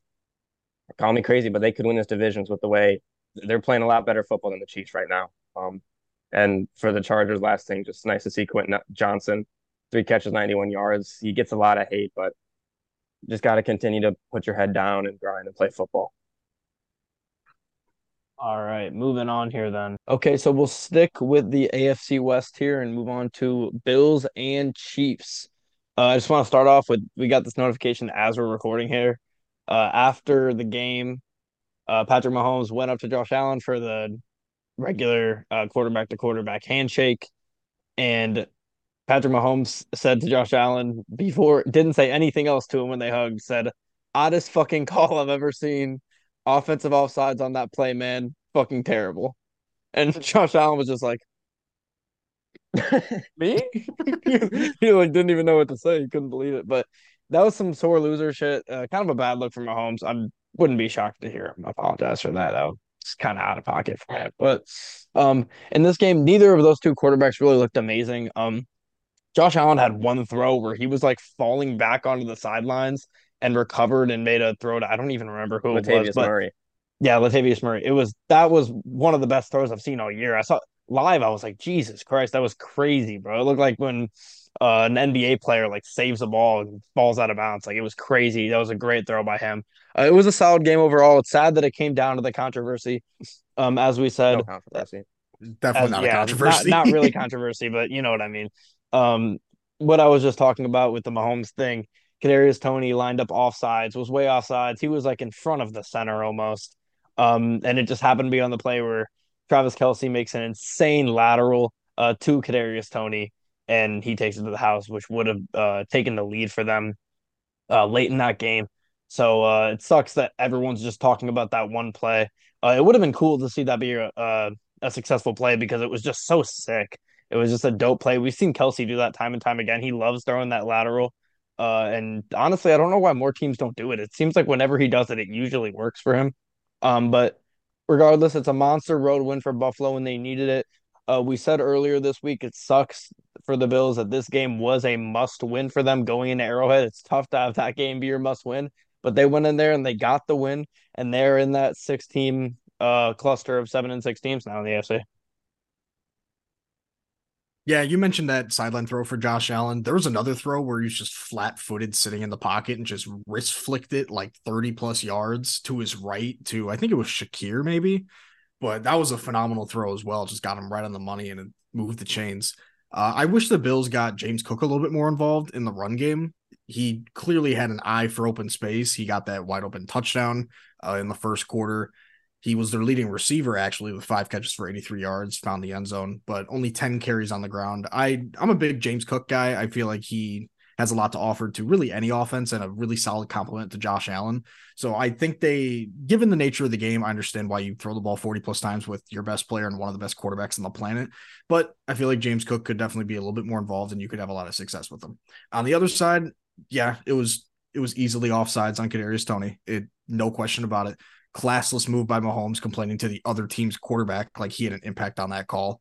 So I don't know. Josh Allen's face in that is just so funny. He was just like, "All right, congrats, bud." But uh, it seemed like Mahomes and Kelce seemed like they were getting back on the same page compared to last week. Uh, two more catches compared to last week. Uh, six catches for 83 yards this week. Uh, Clyde Edwards-Helaire and Jerick McKinnon combined for just over 50 yards in relief of Isaiah, Isaiah Pacheco, who was thrown on the IR after an injury. So, uh, unfortunately, the grass will live to see another day in every single stadium the Chiefs play in the rest of the year because he runs so angry. But I'm still curious as what Von Miller's issue is. Uh, the arrest thing aside, uh, more so injury yeah, wise. like, more so injury wise.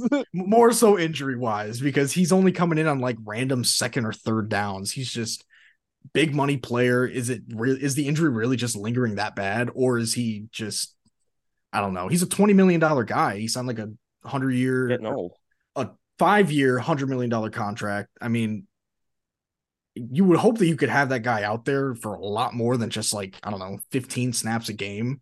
But I don't know. If it's an injury, then I guess I can understand. But I wish he would just get healthy so we can really see how good this Bills defense can be, despite all those injuries that they've accumulated throughout the year. Uh, they came up with a couple clutch takeaways, one of which being that uh, I think it was Taron Johnson just ripping it from Rashee Rice. Uh, that was really impressive because he was just grabbing him from behind, pause, and just somehow ripped it out. But yeah, Bills made enough plays to win the game, and Mahomes stopped being a crybaby ass bitch. I that's all I gotta say. Yeah, I'll talk about the. I'll talk about the Bills real quick. Um, uh, they did what they had to do. They won the game. Um, I don't know what pregame speech or what Sean McDermott did to get this team going. Um, must have done something right. I was gonna say, are we gonna talk about that? Had to be Boston Marathon. Had to be. yeah. I don't. I don't know. He did. they they had teamwork in this game. Uh, their defense helped them win. Their offense helped them win. Uh, good job. Run game wasn't necessarily there. Diggs was off. They didn't really have that connection going. But you win football games, and that's all that matters. Um, and now just to the Chiefs. Uh, yeah, cool play. Yeah. Um, saying the refs robbed them of greatness. The refs didn't rob anybody of greatness. Kadarius Toney did, lining up off sides. Um, I've seen a lot of people on Twitter, RG3 specifically, just loves to chime in on stuff like this. Uh, talk about how they should be warned. They have to be warned that they're offsides in order for the flag to be thrown. Um, they don't need to be warned. There is no warning is required, especially if they are lined up. And this is from like the main ref guy. He said no warning is required, especially if they are lined so far off sides that they're actually blocking the view of the ball. So no warning is required. Crazy. Um, Mahomes, this is just absolutely class. I've always liked the Chiefs. I've always been a big fan of Andy Reid. I was a fan of Mahomes when he was younger. Um, but they're just becoming a hard team to kind of just I don't know. Um, Brittany Mahomes after the game posts the ref and says MVP. Like, just shut up, man. Shut up. I didn't see that. Do you remember week one of the NFL season when the Chiefs the entire game had Jawaan Taylor basically lining up in the backfield in false start oh, every single play? I know you I remember. I just wanted to make sure. um, where was this outrage then? Where did did she post MVP of the game for them then? No, this is just ridiculous. This is classless. Mahomes, what are you doing, man? And doubling down in the post game. Um, just this just irks me when stuff like this happens. Um, you can blame the refs if there's an actual reason to blame the refs, or if they throw a flag like the Saints going to the Super Bowl. You oh can be God, yeah, legitimately that. pissed off at stuff like that, or phantom flags, like in just to mention earlier in the Colts Browns game this season. But this was an offside. Like you can't deny that he was lined up off. It's literally textbook. He's literally standing in front of the football. And to be this mad and this, I don't know, that just pisses me off. I'm so happy the Bills won. Um, they're fighting for a playoff spot. And I shouldn't be yeah, considering they might take the spot from the Colts, but yeah. I mean, Brittany Mahomes didn't post MVP week one because they don't give MVP to the losing team. Mm. So I would assume that's why she didn't do that. but regardless, um, yeah, I mean, there's what are we doing? You're the you're the they have a Super will... Bowl off of a ref call. They yeah. literally won the Super Bowl last year off of a ref call. I yeah. I still think that was kind of the correct call, but that's just. I agree. I do think it was the correct though. call too, but it could have been called for sure. And I'll say just about the whole like warning thing. I understand why you're mad that you didn't get a warning because they do give warnings, but they shouldn't be giving any warnings ever. The they never they give warnings. warnings I don't think they ever give warnings. I they think do. the receivers they, they, look to the side and they give the thumbs up, saying like, "Hey, am I good?" And they'll just be they'll give that's them a quick nod, and then they it happened reset it, themselves. That, yeah, that's or... a, that's a warning. That happened like, recently, didn't it? Did it not? Like last. I have no idea, but I know the was, refs don't just straight up someone, um, say like, "Hey, nineteen, you're off." Like you have to yeah, look and make sure yeah. you're good. What game was that? I can't even remember. I remember that being a problem though. I, I can't. I can't. But might have Been yeah, cheap. there should be. it kind of feels like it was for some reason. Maybe I don't know. They've had a lot Whatever. of line of scrimmage issues this year.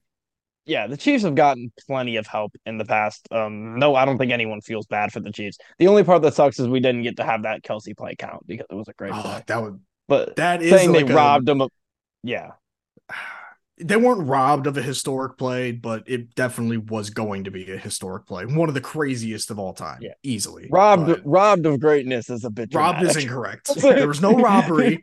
You you got your card got uh denied at the Dunkin' Donuts counter.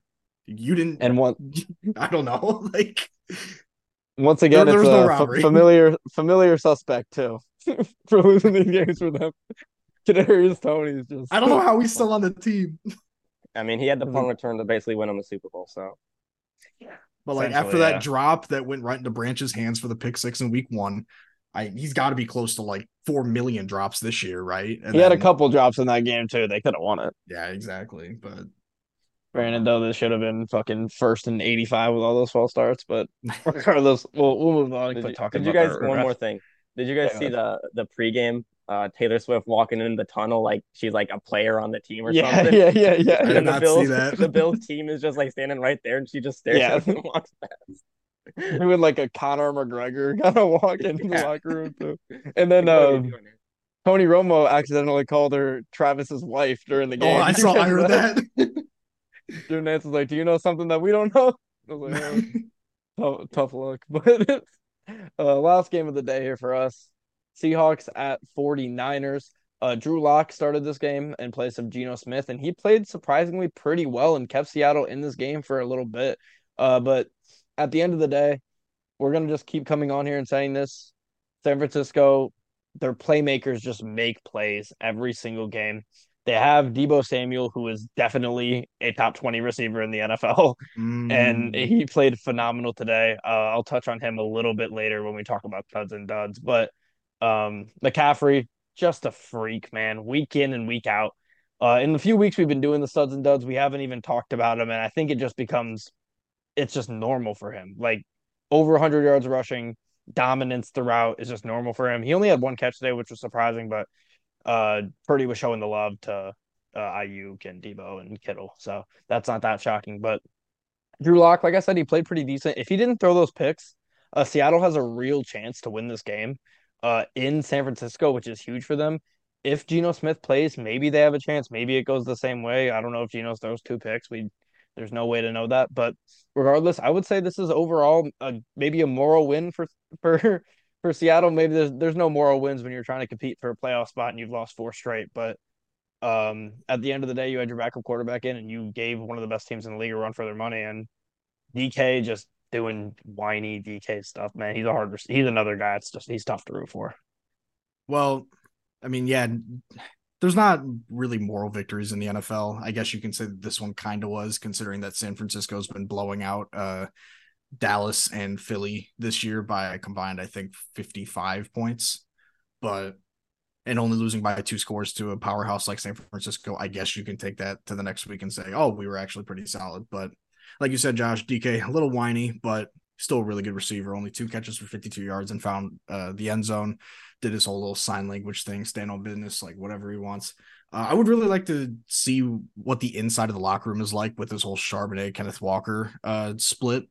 They're both really talented backs, but I feel like Kenneth Walker's easily your better back out of the two. I would like to see him get a lot more snaps, even though he was he is working his way back from injury. I I just like him a lot more than Charbonnet, at least at this point in their careers. I feel like you got to keep rocking with K9 a lot more. But on the San Francisco side, yeah, CMC. I know you said that we don't take him for studs and duds. I try and focus on guys who aren't like bona fide like superstars for that kind of like give the guys who are in the shadow a little bit, a little bit more shine. Uh, but yeah, Christian McCaffrey is a week in and week out superstar who is just phenomenal. Has done nothing but benefit from this uh Shanahan system and was phenomenal before he even came into this system. He's a super talented guy. Came from a long lineage of athletes. Both his mom and dad were super talented in college, and his dad in the NFL. But Deebo Samuel, phenomenal day. Uh, yeah, that that's all I got about him. Aiyuk, another phenomenal day. He's been really, really good this year, really coming into his own. And Brock Purdy, yet another phenomenal performance, over 360 yards, two touchdowns he's slowly working his way into that MVP conversation. I think Tyreek personally should win it because he's just he's about to break 2,000 receiving yards this year. So I really like him. And Dak's probably num- my number two, but number three, I think you can argue Brock Purdy's in there for number three as well. Oh, he's definitely in there. I don't know uh, to touch on the DK Metcalf talking about his sign language thing. Uh, did you guys see post game? Uh, I did. 49ers long snapper. Yeah. He, he he posted in sign language. He said, 14 fucked around and found out. That's hard. That's um, so hard. that is hard.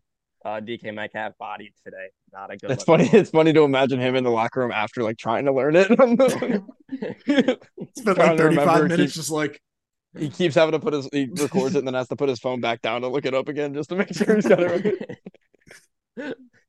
Yeah. Um. This this Seahawks team, they're just they're in a rough spot now. Six and seven. Geno Smith hurt.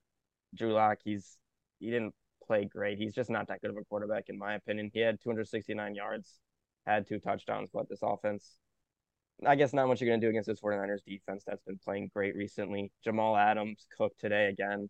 Uh, Gino, Deebo Samuel dominated him.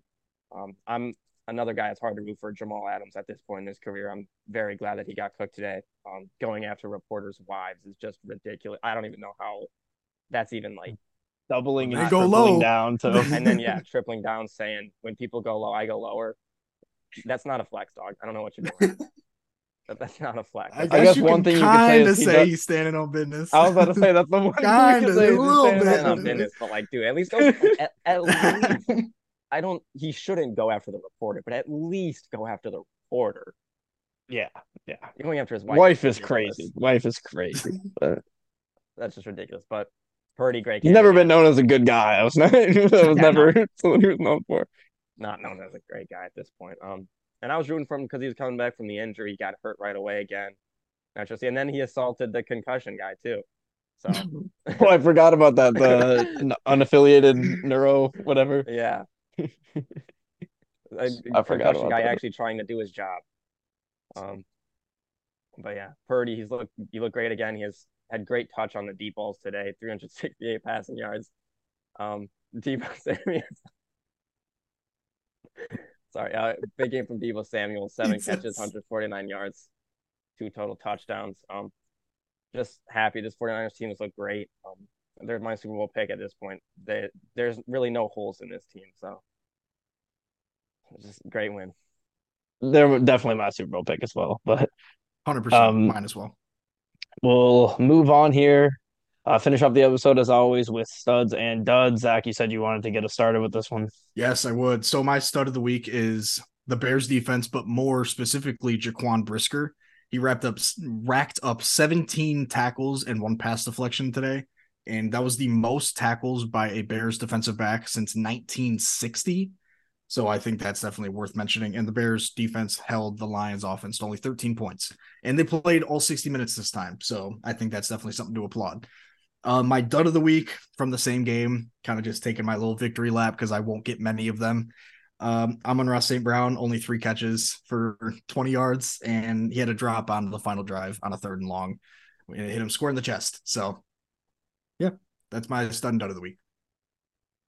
He'll be on the jug machine, probably catch 400 balls tonight. But uh, that's not something you see out of him ever, really. But my studs and duds, I got a couple studs here. Uh, I'll start off with I've just been doing one, but I got a couple this week. So I got Drake London.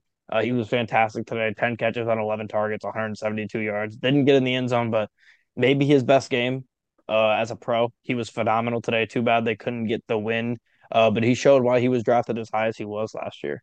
And then my main stud here, a definite top 20 receiver, Deebo Samuel. Uh, I don't know how you could argue any different. We will talk about it on next episode when Zach gives us his list of 20 receivers better than I could rip it out Samuel. now, honestly. I mean, we let let's let's save it. We got a long episode here. Let's save it so we got so we our previews are usually shorter anyways. So we'll we'll save it because I'm sure we'll be talking we got about all that. we got all 16 games next week, so If you want to do it now, you can. and we're gonna do uh probably the in-season tournament as well. Yeah, that is true. If if you want to do it now, you can. But let me just say, We'll let- 161 yeah, yards. We'll let you guys rip off yours real quick. or hold on, where is it? Oh, 149 yards. Sorry, seven catches, got in the end zone. He's phenomenal. One of the best uh, gadget receivers in the league. He's the the best YAC receiver outside of maybe Tyreek Hill in the league. No one can break tackles and run after the catch like Deebo Samuel can. Not a single receiver in the NFL can. And then for my dud, I am going to go with Jordan Addison. Uh, Jefferson got hurt this week and he needed to step up for this Vikings offense, and he just couldn't. He had two catches on three targets for 27 yards, and he has been crowned as been really, really good in the absence of Jeff- Justin Jefferson. He has had some good games, but he's been pretty poor uh, the past five, six weeks. His last five games, he has five catches, 52 yards, four catches, 69 yards, three catches, 44 yards, six catches, 39 yards, and then two catches, 27 today, and zero touchdowns in those five games. So uh, he's kind of had a quiet fall off that no one really has talked about. Uh, so I just wanted to point that out. He has not been really good at all. Yeah, you stole my start of the week, Deebo, but I have a couple. Um, Evan Engram, shout out, honorable mention. He was great this week. 11 catches, 95 yards, two touchdowns. But I'll go with the tight end that lined up across from him. He might have had worse stats, but his team got the W in the end. David Njoku, six catches, 91 yards, two touchdowns. Maybe I give it to Joe Flacco for again looking elite. Um, and then honorable mention to Brandon Aubrey. Uh, his game's not over, but I mean he can kick from basically anywhere on the football field at this point. I don't know if he'd miss. Uh, my duds of the week, honorable mention, Juwan Howard for assaulting one of his members of his coaching staff. Uh, but my dud of the week is Patrick Mahomes for just being a bitch. So my dud of the week. All right. Phenomenal. Do we want to do we want to do this now or do we want to save it for next episode? I would love to rip this off now. All right, go ahead then. All right. So basically, uh, earlier in the episode, I made a claim that I think there are 20 receivers that I'd take over Deebo. And I came up with a list of, I believe, 22 guys, but they fall into two tiers. Tier one is No, guys man. that would, I would take tier. 100, 100% over Deebo. And then there's another tier underneath that it's like, all right, you could probably argue Deebo. Stand over on business. Stand on business. Yeah, you So- said 20 receivers better than Deebo. Maybe. And going going through it, I might have been a little little excessive. 15, I think that's definitely possible. Go ahead. I'm going Tyreek, CeeDee Lamb, AJ Brown, Keenan Allen, Mike Evans, Stefon Diggs, Ja'Marr Chase, Justin Jefferson, Davante Adams, Cooper Kupp, Amon Ross St. Brown, DJ Moore, Brandon Aiyuk. Uh, did I say DK already? Come on, bro. We're gonna What? we're gonna do this. I love DK. Aiyuk, but we're not we're not gonna. Do I, I like this. I love Aiyuk- Aiyuk's Okay, has, running. what, I love Dave, his what route has DK running. done this year? What has DK done this year? He's one game. I feel like you can say that for uh Deebo as well. That's just not true. That's a wild tame. I feel like DK's been pretty solid given No, he's not. what he's This is why I wanted to do. This is why I wanted to do this next episode because I feel like we could talk about this for a while. but And then in my maybes section, I've got Mike Williams, Devonta Smith, Terry McLaurin, oh Tee Higgins, Courtland on, Sutton. Mike Mike Williams. Williams. Why are we hating on Come Mike Williams so much? over Deebo. He's a stud. Why are we hating on Mike Williams so much? Go after go after. That's Mike definitely- Deebo. that's definitely- I, Mike that is Williams. I love Mike definitely Williams. recency I like bias. him too. and then I got Deebo Deebo Courtland Sutton, Tee Higgins, Jaylen Waddle, and Amari Cooper. Stop it! Get out of here, bro. Get out of He's here. He's a maybe. He's a maybe. No. He's a no, bro. I think there's I honest- easily 15 guys within that group of 22 or 23 I named. I mean, I'd I'd are have the to big go through- gripes that you guys have? Well, I mean, I'll Can just. you, I'm can not you repeat that last group again? I'm not after even Mike gonna touch Williams. maybe. After Mike Williams, Devonta Smith, Scary Terry, Tee Higgins, Courtland Sutton, Jaylen Waddle, and Amari Cooper. The only one I'll I'm give you there maybe maybe. is Waddle. Maybe I'd say maybe Amari Cooper. That's it. I feel like my like three favorites out of the maybes is Terry, Waddle, and Cooper. Terry, bro. What? Yeah, Why I, are I we hitting on Terry McLaurin? receiver. I have an Why are you hating astounding no for almost everybody in that maybe list. Oh, think I never said I never said matters. Puka as well. Okay, Pu- come on, bro. I'd I take love Puka over too, Deebo right Pu- now. I, I'd take Puka over Deebo right now. maybe he's had better stats. I'm not even talking this season, just talking straight up talent wise and what I've seen in their game. I I like Puka a little bit. Talent wise, Talent wise, there's not a receiver outside of Tyreek Hill on that list that can do what Deebo can do. Not a single one. That that has nothing to do with it. You- Tyreek can't Tyreek can't do what Deebo does. Tyreek isn't getting handoffs and he doesn't have the contact balance that Deebo does. I'm, But I'm talking Deebo also doesn't have like the hands that a lot of these guys on this list has, or the route running. I swear people just don't talk about Deebo's route running or hands or talk about it like it's not still good just Oh because no, they're runs out of definitely the good. It's just he's not like I wouldn't put him on par with Tyreek, CeeDee, AJ Brown, DJ Moore, Ja'Marr Chase, like Justin Jefferson. There's a lot of guys that I'd easily take their route running over Deebo. say that back end of the the non maybes again. Uh, I went like out of order, but I had of the guys that I mentioned, it was like Aiyuk, DJ Moore, uh, Amon-Ra St. Brown. I think I said Ja'Marr Chase late, Mike Evans. See, I'm I am I mean, I'm gonna You be can say DK biased, but I have. I have Deebo and Amon Rod dead dead the same. And honestly, I think I might have Deebo ahead of him. Wow. And I definitely have Deebo over DJ Moore. I definitely have Deebo over Mike Evans. I feel like Mike Evans. DJ and Deebo are not the exact same receiver, but their builds are so similar. Like they're bigger guys who just don't go down. They break mean, crazy number of tackles. They bounce off. They got great contact balance. It's I'll give you that, but I think the argument can be made that DJ in that case is just the Walmart version of Deebo. well, no, that's not true because he's a, just a better pass catcher. Deebo's versatility is what makes him so like sought after, I guess. But I don't know, man. I, I feel like you are insanely disrespecting. Deebo I'm not Samuel. trying to disrespect him. It's just I like a lot of guys more than Deebo. And Because if- Aiyuk too. I love Aiyuk. If if we take Deebo out of the Shanahan offense and he isn't like this crazy rusher, what like how many guys are we taking over him?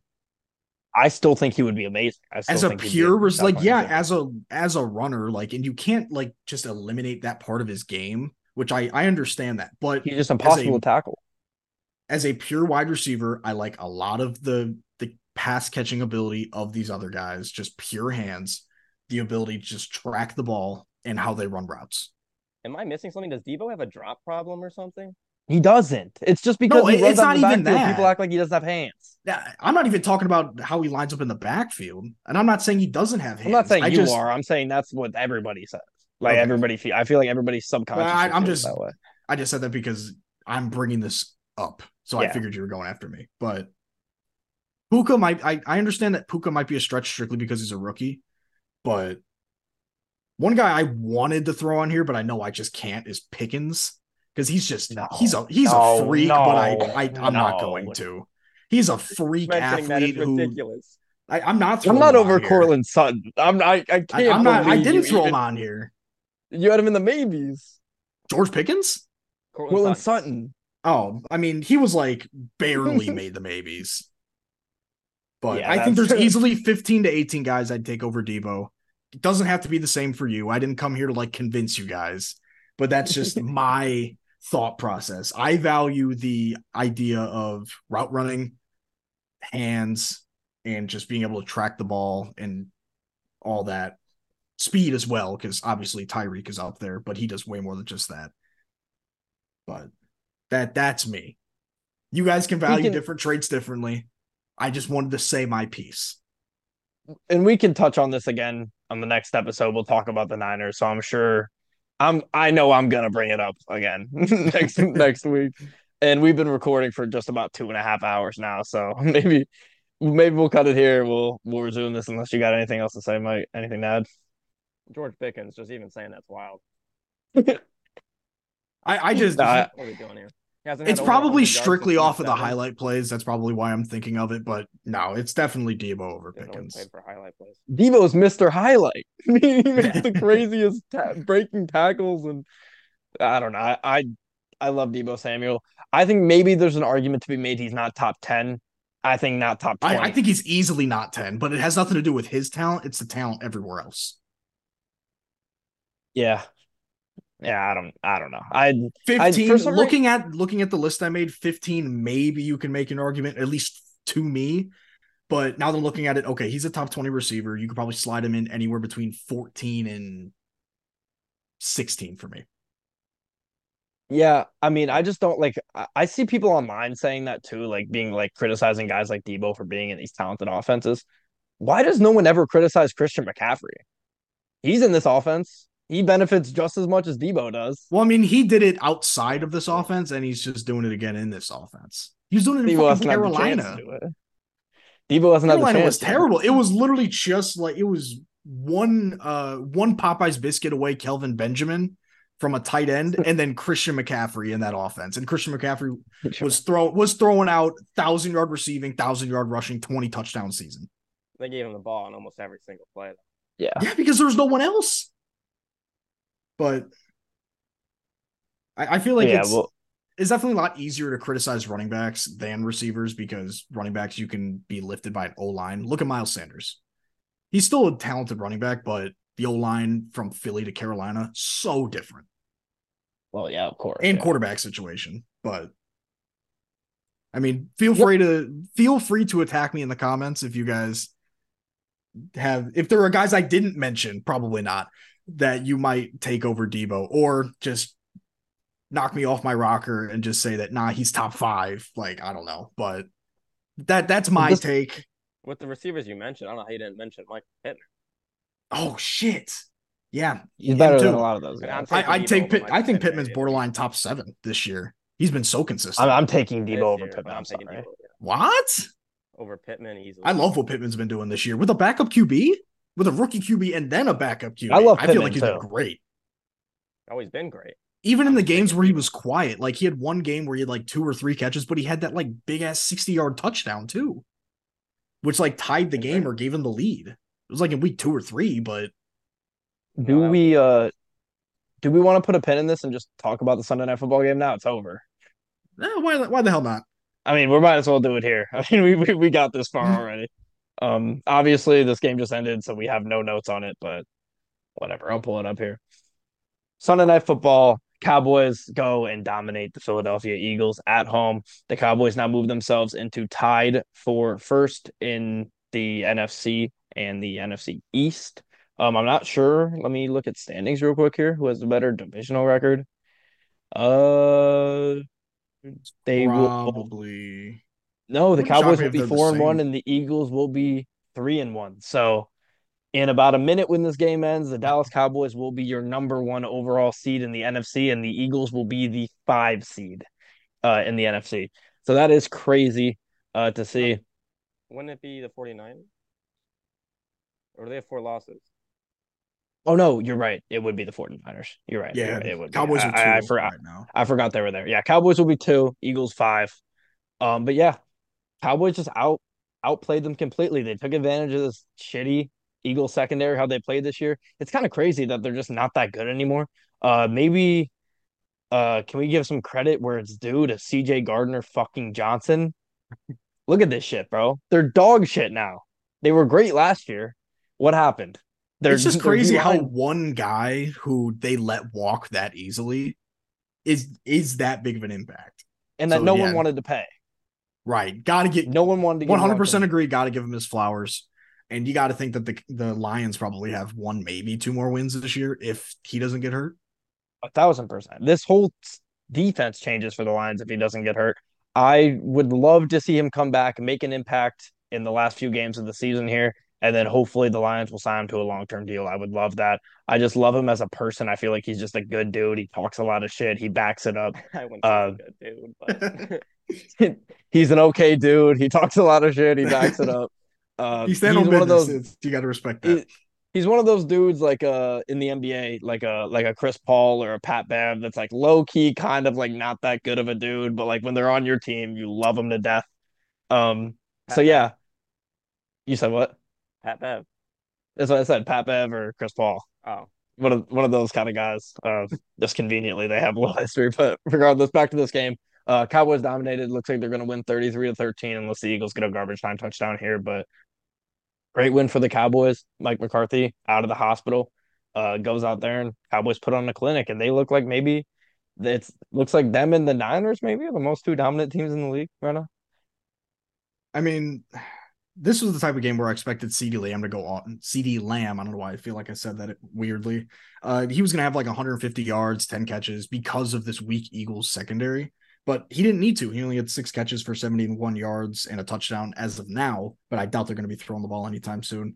Uh, Dak Prescott, he just took care of the ball. He was smart with it. That's what he's been all year. He's been, uh, I don't even know what to call it. Like, what's the level above an elite game manager? Because he's making throws that game managers can't, but he's also doing exactly what a game manager should be doing. Either way, he's been phenomenal this year, and this game is no different. He's been avoiding uh, a lot of the Eagles. Eagles front four is very talented, and he did a really good job of avoiding it for the most part, other than that Jalen Carter uh, fumble six. But what's going on with the Eagles? They it feels like they've been falling apart, like mentally. Sure, they're playing like San Fran and the Cowboys, who, like you said, Josh, two of the more talented teams in the entire league, but like it feels like Hurts just isn't able to move the ball as well as he used to be able to. Their run game isn't working as well. Like Swift, he's getting phased out of the game, even though he's a super talented back. AJ Brown and Devonta Smith are getting their targets and touches, but if they're down like 40 points combined between two games, what's is there really a reason for them to get 15 total catches combined between the two of them? But either way, I think this Eagles team, they're probably going to get it together by the playoffs. They don't have to play the Cowboys or the 49ers again. I think they have like one, maybe two tough schedules, tough games coming up on their schedule. I don't have it out in front of me. But yeah, I if the Eagles can get hot before the playoffs, maybe they can make noise. But until then, I'm gonna have my concerns with them. Um, yeah, I have my concerns with this Eagles team definitely. Uh, maybe David Carr was on to something talking about Marcus Mariota. Do you think he could have put up 13 more more than 13 points? I don't know. But big win for the Cowboys. They are just a dominant home team. Um, big win for Mike McCarthy. Crazy how earlier in the season there was people saying he should be fired after the season. Um, he's maybe he's not the best coach, but he's a good coach. He's a Super Bowl winning coach. This Dallas team is going to be 10 and 3. They're very good. Their defense is just they've been good all season. Um, Stephon Gilmore is just continues to be an elite cornerback, even at with his age. He's just so good. He doesn't get all the praise. He doesn't get the interceptions, the pick sixes, but he just makes the plays, locks down his guy across from him, and goes on, does his business. Um, CeeDee went off early. I needed about 35 fantasy points to make the playoffs. Didn't get it. Um, hate to see it. Sucks. Um, uh, but Brandon Aubrey is my uh, officially my stud of the week. Didn't miss a field goal. I think he had two 60 plus yarders. He's just rapidly. This is his rookie season already, probably a top three kicker in the NFL right now. Um, big win for the Cowboys. This is this is what you want to see if you're a Cowboys fan. This is what you're expecting to see. You should have beat them in Philadelphia. Now you come back to Dallas and you get the job done. You did what you sh- could have done there. Um, Cowboys are a scary team right now. I don't care if they beat up on bad teams. That's what they're supposed to do. This time they beat up on a good team. So, job done. Yeah, I scrolled up uh, while you were talking there to my notes for this year, page two of 66 here. And Insane. under the Cowboys, it says McCarthy has to win a playoff game for his job. Um, I think it's safe to say they're going to win a playoff game. If they get the one seed, they're going to get a bye into the second round. We'll see what happens there. If they get the five seed, they're going to beat the absolute hell out of whoever comes out of the NFC South. So I think it's safe to say his job will be okay. And I think the Cowboys will be okay as well. But I think even if they don't win a playoff game, like if they somehow get the bye and then because it's four against five, Philly finishes with five, and then they beat the NFC South team, they'll uh they'll play each other again in Dallas if Philly wins, depending on how they win, I think McCarthy can still keep his job and just keep rolling with what they have this year. They're going to get Diggs back. I mean, oh. get healthy. I and Dan Quinn doesn't want to be a head coach. I think at this point, I think he knows he's just yeah. an elite defensive coordinator and should stay that. Yep, but that about does it for maybe our career long podcast and 32 episodes here. We'll see on the back end after editing, but as always, follow us on all of our social medias in the description. Our Spotify is on there as well as our TikTok, which we've been uploading a lot more consistently on. It has a lot of short form content on there. Uh, we'll be back on Wednesday to give you a preview of the upcoming week in the NFL, as well as talking some NBA talk with some in season tournament and some early season storylines. Uh, until then, we'll see everybody in the next one.